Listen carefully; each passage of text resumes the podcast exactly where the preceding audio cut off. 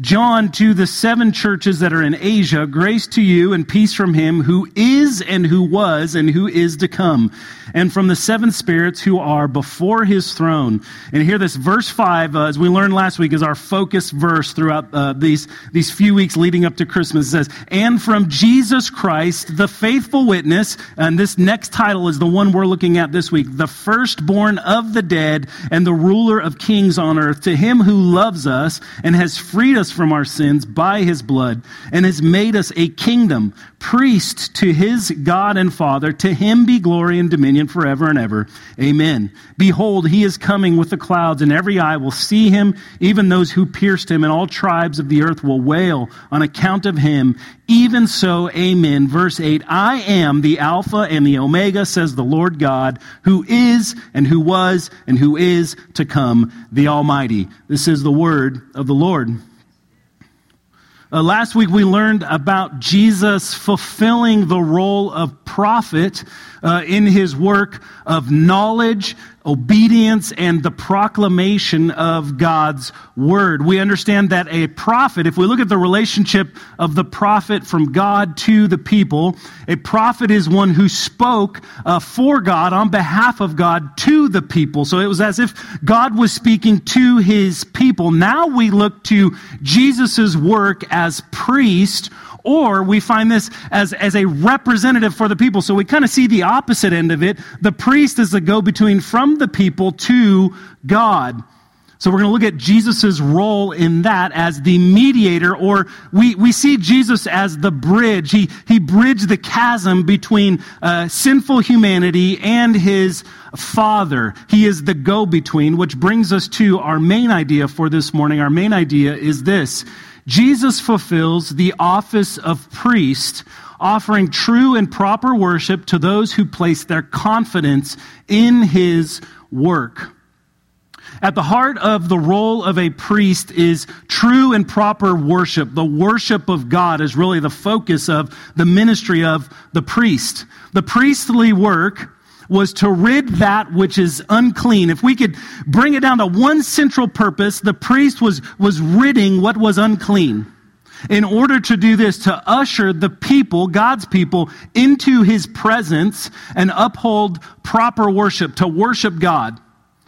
Jesus accomplishes this as the once and for all sacrifice. That's what the Bible teaches. He is, as, as John the Baptist declares, He's the Lamb of God who takes away the sin of the world. He is the firstborn of the dead. That's what it says in verse 5 of Revelation 1. Insofar as he, he's not only the perfect sacrifice, but Jesus is also this. He's a living sacrifice. Because in his death, he didn't stay dead, he didn't stay in the grave, but he resurrected from the dead defeating death and sin, and his resurrection proves that he is God. Looking back to verse 5 in Revelation 1, and from Jesus Christ, the faithful witness, we looked at that last week the firstborn of the dead. We look at that this week, his role as priest and the ruler of kings on earth. Hear, hear this good news. To him who loves us and has freed us from our sins by his blood. We see that picture of priest again there in that word, blood. I want you to focus on, on this word, freedom. Did you see that word, freedom?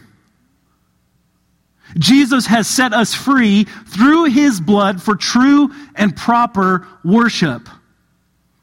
He has ensured this that we are prepared to worship God as we are covered in His perfect righteousness. A New Testament scholar, Ben Gladd, defines a priest in this way. He says, Priests were charged with ensuring humanity is prepared to worship the one true God. That was what their role was. And this is what Jesus accomplished in his fulfillment of the priesthood. He has prepared us to worship the one true God. And so that brings us to this question. How does Jesus fulfill the office of priest? How did he accomplish this? We're actually going to look to John chapter 2, so as I, as I said last week, we're using Revelation 1, 4 to 8 as a springboard to get us to our teaching text, which is going to be in John chapter 2. Turn in your Bibles to John 2. We're going to look at 13 uh, to 22. The passage should also be on the screen. Sadly, the, the temple in Jerusalem uh, during the time of Jesus' ministry, it, it sadly represented everything that had gone wrong with humanity.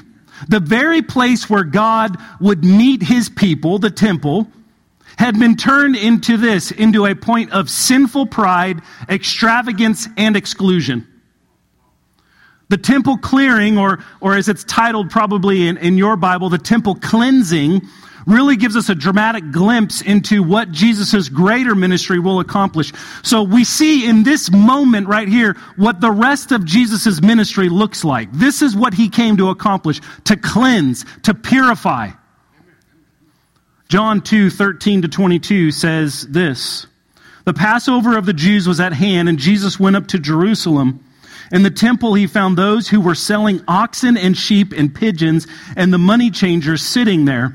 And making a whip of cords, he drove them all out of the temple with the sheep and the oxen.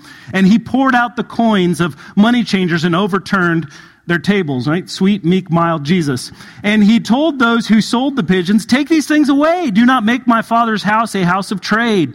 His disciples remembered that it was written, Zeal for your house will consume me. So the Jews said to him, What sign do you show us for doing these things? And Jesus answered them, Destroy this temple, and in three days I will raise it up. Say what? The Jews then said, It's taken 46 years to build this temple. Will you raise it up in three days?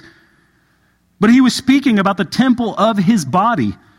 When therefore he was raised from the dead, his disciples remembered that he had said this, and they believed the scripture and the word that Jesus had spoken. When we think of priest, and when we think of a priest, we think of one who, who purifies the people so that they may be prepared to worship God. The temple then in Jerusalem was, was the central location for uh, the worship of Yahweh or the one true God. And yet the temple's ministry had been cheapened due to the buying and selling of animals for sacrifice. And that occurred, we know, in the court of Gentiles, kind of the outermost court of the temple grounds.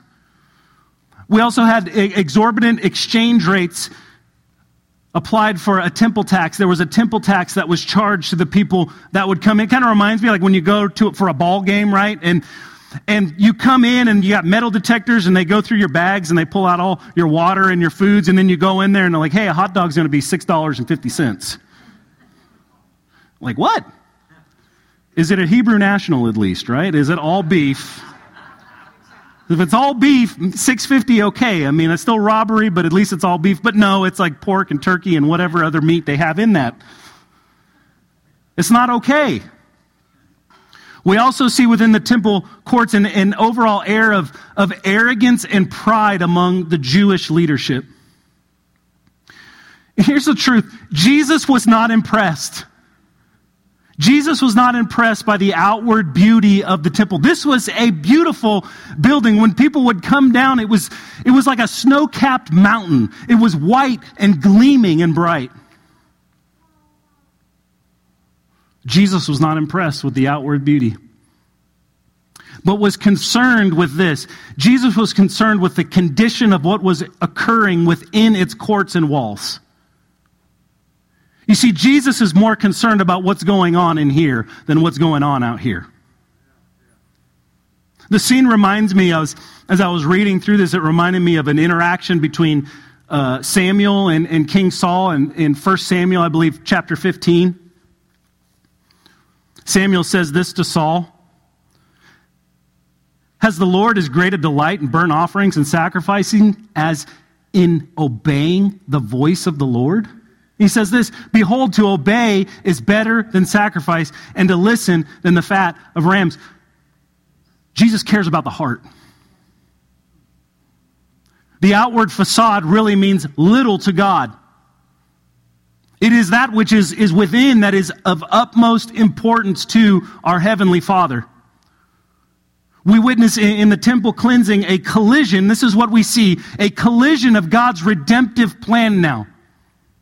Okay, we see, we see the old way is, is passing away, and the new has come in Jesus Christ. Jesus, God in the flesh, is, is now dwelling among his people. God is with his people. His presence is here. And so the need for, for the temple, simply put, is fading away because, hear this truth, the true temple of God is among us. It's Jesus Christ. And so we, we're going to look at two points this morning. We see Jesus as one, cleansing and representing. Cleansing and representing. We, we would expect possibly a, great roar of, of applause and celebration as, as, the Messiah cleans out the impurity of, of the temple and, the court of Gentiles and, and sets it straight for true and, and proper worship. We could expect a, an applause as, as the court of, court of Gentiles was, was cleared of vendors and, and opened up as a place of worship and prayer for the nations. That's what the purpose of it was. But this was not the case. Impurity invades the very core of who we are. Looking back to the garden, back in, in Genesis chapters 1 to 3, the place where God dwelt with, with Adam and Eve in un, unhindered relationship. We learned last week what the, the, the serpent slithered into the garden. The serpent didn't belong. Adam's job was to keep the garden clean and clear of that which did not belong. Adam failed. He did not cleanse the garden. Israel, now looking forward to Israel, Israel had allowed worldly pride and greed to seep into the temple courts and grip their hearts. The high priest, the Jewish leadership, they should have cleansed the temple of all the sin that had defiled her courts. Israel failed to cleanse the place that was central to the worship of God. Family, Jesus will not stand for this. And where Adam and Israel both failed to cleanse the areas that God charged them to oversee, Jesus does this. He would indeed fulfill his role, as the author of Hebrews says, as the great high priest. He would do what Adam and Israel and all of us have failed to do says this in John chapter 2 verse 15, and making a whip of cords, he drove them all out of the temple with the sheep and oxen, and he poured out the coins of the money changers and overturned their tables. Can you imagine for a second? Imagine this scene. The noise, right? The animals, the commotion of transactions, the exchange of coins clashing together. It wasn't paper money, it was, it was coins, and coins are loud when you put them together or drop them on the ground. Not to mention uh, the smells. People traveling from afar. Animals handling their business in the court of Gentiles. The visual impact, right? You ever go to an amusement park and it's just absolutely packed and you walk in, it's like, oh, all these people. The visual impact of, of people converging into this area that was to be an area of worship and prayer for the nations. Imagine Jesus walking in and calculated and well thought out. Okay, it says making a whip of cords. That's not something you handle in about five minutes, is it? He, he takes in the scene and he walks off to the side and gets the material he needs and starts to braid it together.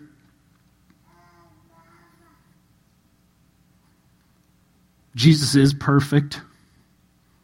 Jesus did what Israel's priest should have already done. Jesus is weaving it together, the material he's going to use to clear out his father's house. He stood with, with his whip and, and moved toward action. He drove out that which defiled his father's house, literally cleansing the temple of the defiling pride and sin that had invaded its courts. Cleansing, again, we learned earlier, was the central role in the priesthood. It's the reason why, if you read through the book of Leviticus, it defines all of that which is clean and unclean, right? I know, if, for me, like when I'll do the, the annual reading plan through the Bible in a year, and Leviticus always derails me. Anybody with me on that? Like you get to Leviticus, it's like, man, all of this clean and unclean and God desired for his people to clearly understand this the need for pure and undefiled worship. Jesus, God in the flesh, fulfilled what earthly priests did not do. He cleansed the temple, he cleaned it up. Jesus not only cleansed, now we're going to look at that, that second term, but in this moment, in, in the whole of his life, he is representing his people. A priest represents their people. As Adam was, we learn this in, in Genesis, that Adam is our, our representative in the Garden of Eden. We believe in, in original sin. When he sinned, that sin has infected all of humanity. He represented us in that time. Jesus, in the book of 1 Corinthians, chapter 15, verse 45, Paul calls Jesus the last Adam. And as the last Adam, he represents those whom he has called according to his purpose. Those who will, let's define that, those who place their, their confidence, faith, trust in his perfect life, death, and resurrection. As the Old Testament priests represented the people before God, our representative Jesus came in the flesh, not to make the same kind of sacrifice, but to do this, to offer up the last sacrifice himself. And so, after clearing the temple, the authorities questioned him, looking at verses 18 to 22. So the Jews said to him, What sign do you show us for doing these things? Jesus answered them, Destroy this temple, and in three days I will raise it up. The Jews then said, It has taken 46 years to build this temple, and will you raise it up in three days? But he was speaking about the temple of his body. When therefore he was raised from the dead, his disciples remembered that he had said this, and they believed the scripture and the word that Jesus had spoken. We begin now, family, to understand the ministry of Jesus and the picture that, that the temple cleansing gives us of that ministry. Jesus did not come to merely clean up the old way of doing things, but to do away with them and to usher in a new and better way. Jesus is the new and better way. He is the fulfillment of, of God's redemptive plan. That's what's going on here.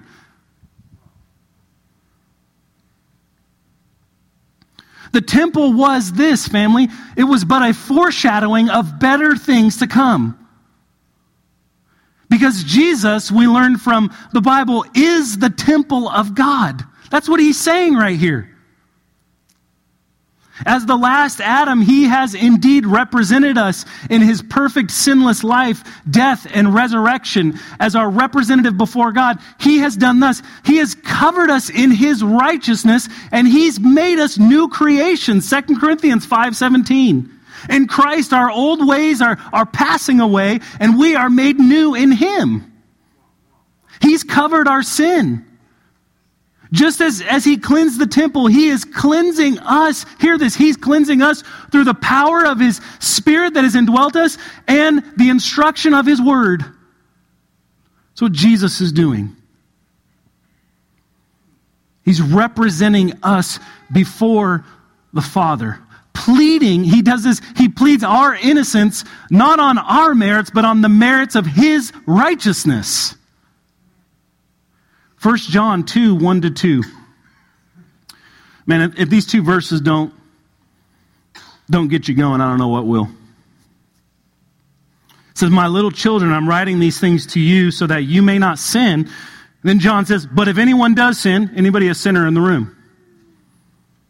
We have, hear these words that are used. We have an advocate with the Father, Jesus Christ. Hear this word, the righteous. He is the, hear this word, propitiation for our sins, and not for ours only, but also for the sins of the whole world. What a great priest that we have, family. He's our advocate. He is righteous. He is the propitiation for our sins. He, and his, his death on the cross, Jesus did this. He received the full wrath of God and has averted God's anger towards our sin. He did this. He substituted himself in our place, representing us. He has brought us into his family. And on the basis of his merits, we get the full inheritance of his work. And so, therefore, we worship, because of what Jesus did, we worship the Lord unhindered. And it's all because of him. He's also doing this. Number two, he's interceding and filling. Interceding and filling. Jesus is indeed intervening on behalf of his people. Hear this good news, this, this beautiful passage from Hebrews 4 14 to 16. Since then, we have a great high priest who has passed through the heavens, Jesus, the Son of God. Let us hold fast our confession. Hear these truths. For we do not have a high priest who's unable to sympathize with our weaknesses. Jesus knows what you're going through. But one who in every respect has been tempted, as we are, here's good news, yet without sin. Let us then, with confidence, draw near to the throne of grace that we may receive mercy and find grace to help in time of need. We have that in our great high priest, Jesus. We don't approach God nervous, but rather we do approach him in, in reverent awe and fear, a good, healthy fear. we approach him, the author of Hebrews says, with confidence. But how? Why? Why do we approach with confidence? Because of this truth. Is Jesus, hear this, in this very moment in time is interceding on your behalf. He knows our weaknesses. He knows temptation, and yet he is, the Bible says, without sin. And on the merits of his work, we approach confidently, the author of Hebrews says, the throne of grace. Jesus' intercession means that we can cast aside guilt and shame. And we can boldly worship our Lord. We can worship Jesus. The Bible says this in Romans 8:34. Who is to condemn? Christ Jesus is the one who died. More than that, who was raised. There it is, the firstborn of the dead. Who is where? At the right hand of God, who indeed, underline this, who indeed is interceding for us. In this statement, we get, we get the picture of Jesus at the right hand of God, eh, praying on behalf of his people, pleading before his Father on our behalf. That's what intercession is. He's interceding on our behalf. But he's not only, now we're going to look at filling, he's not only interceding, but he's done this. He's loosed God's glory upon creation. It's cast, it's out there. God's glory is everywhere. Central to Jesus' work, as we learned last week, was the tearing of the temple curtain. Remember when we talked about that? He tore it from top to bottom. We often think of that act rightly as the opening of God's presence or the opening of, of the presence of God unhindered, right? People can have access to God now. But we should also think of it this way that God's glory is exploding out of the Holy of Holies. The veil will not hold him back, just as, family, the grave could not hold him. God's glory is and will fill all of creation. All things will be made new. That's the promise of Scripture. We capture a glimpse of this in Mark's telling of the temple cleansing in Mark 11, 17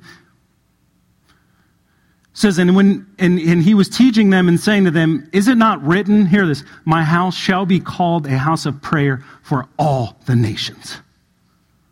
says, But you've made it a den of robbers. The court of Gentiles, again, is, is where the buying and selling was occurring. Israel was to take the glory of God into, into all of the world, but they attempted to hold it to themselves where God had, had made it a point to shine the light of his glory on the nations. That was prophecy in the Old Testament. The temple leaders bought and sold in the place where the Gentiles should have been able to come and pray and worship the one true God. Can you imagine coming to worship God? Imagine coming to worship God in this, in this auditorium and there's animals everywhere. There's commotion. There's people dropping coins and money on the ground. Can you worship in that environment? It's very difficult. That's what was the, the Gentiles were hindered in the area that they were to come and worship God and to pray. All of this commotion is going on.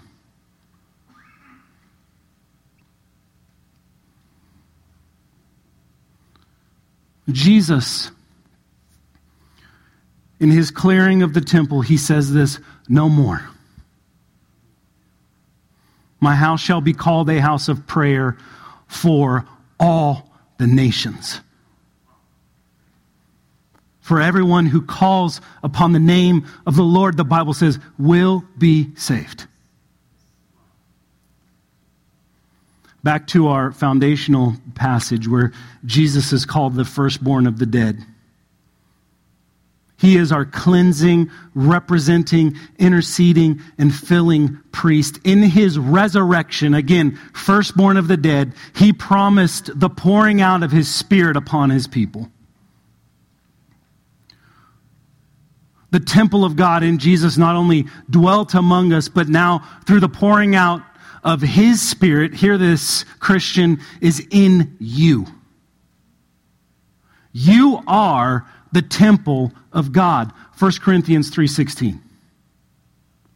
God is with us indwelling us. And so now what, what do we do? What do we do with this news? It's our application for this morning. We respond to Jesus in worship, purifying your heart, and filling creation with his glory.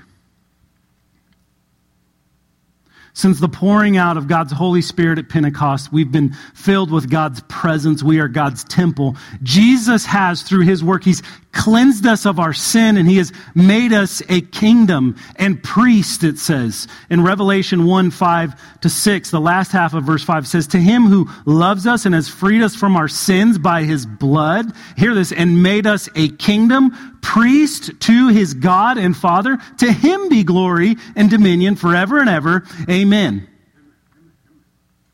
In the same way that, that Jesus cleared the temple, we respond to God's salvation. Hear this. This is, this is what we do with His good news. Jesus has accomplished this. He has saved us. We are covered by His righteousness, and we respond to that now with transformed lives.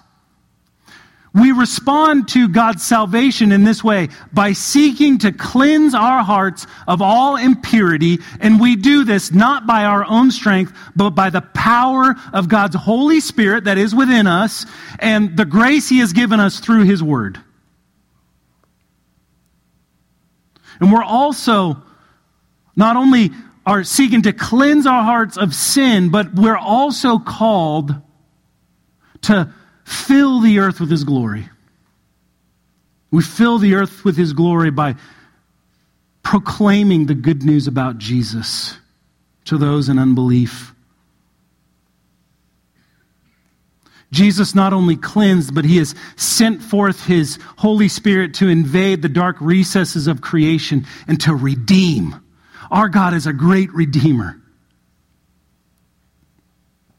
As God's representatives in creation, we bring His glory to those who are lost and without hope, pointing them to the great high priest, Jesus, who has cleansed us by His blood. He sealed us by His Spirit, and He grants us eternal life as the firstborn of the dead. Church family, this is the task to which we have been called. This is how we respond to Jesus. We worship, hear this, we worship the risen Lord and Savior, Jesus Christ, with unhindered worship through his priestly intercession. In our blood bought salvation, we seek by the power of the Spirit and His Word to rid our lives of that which defiles us, the, the unclean spirit of the world which seeks to do this, to steal and kill and destroy. And we bring forth this message, this good news of Jesus into all the world, thus filling all of creation with God's glory. And so, uh, in just a few moments, as our worship band comes back forward and begins to lead us as we respond to this message, one way that we seek to uh, see our hearts cleansed from sin that Jesus gave us in the Lord's Supper. That's what's going on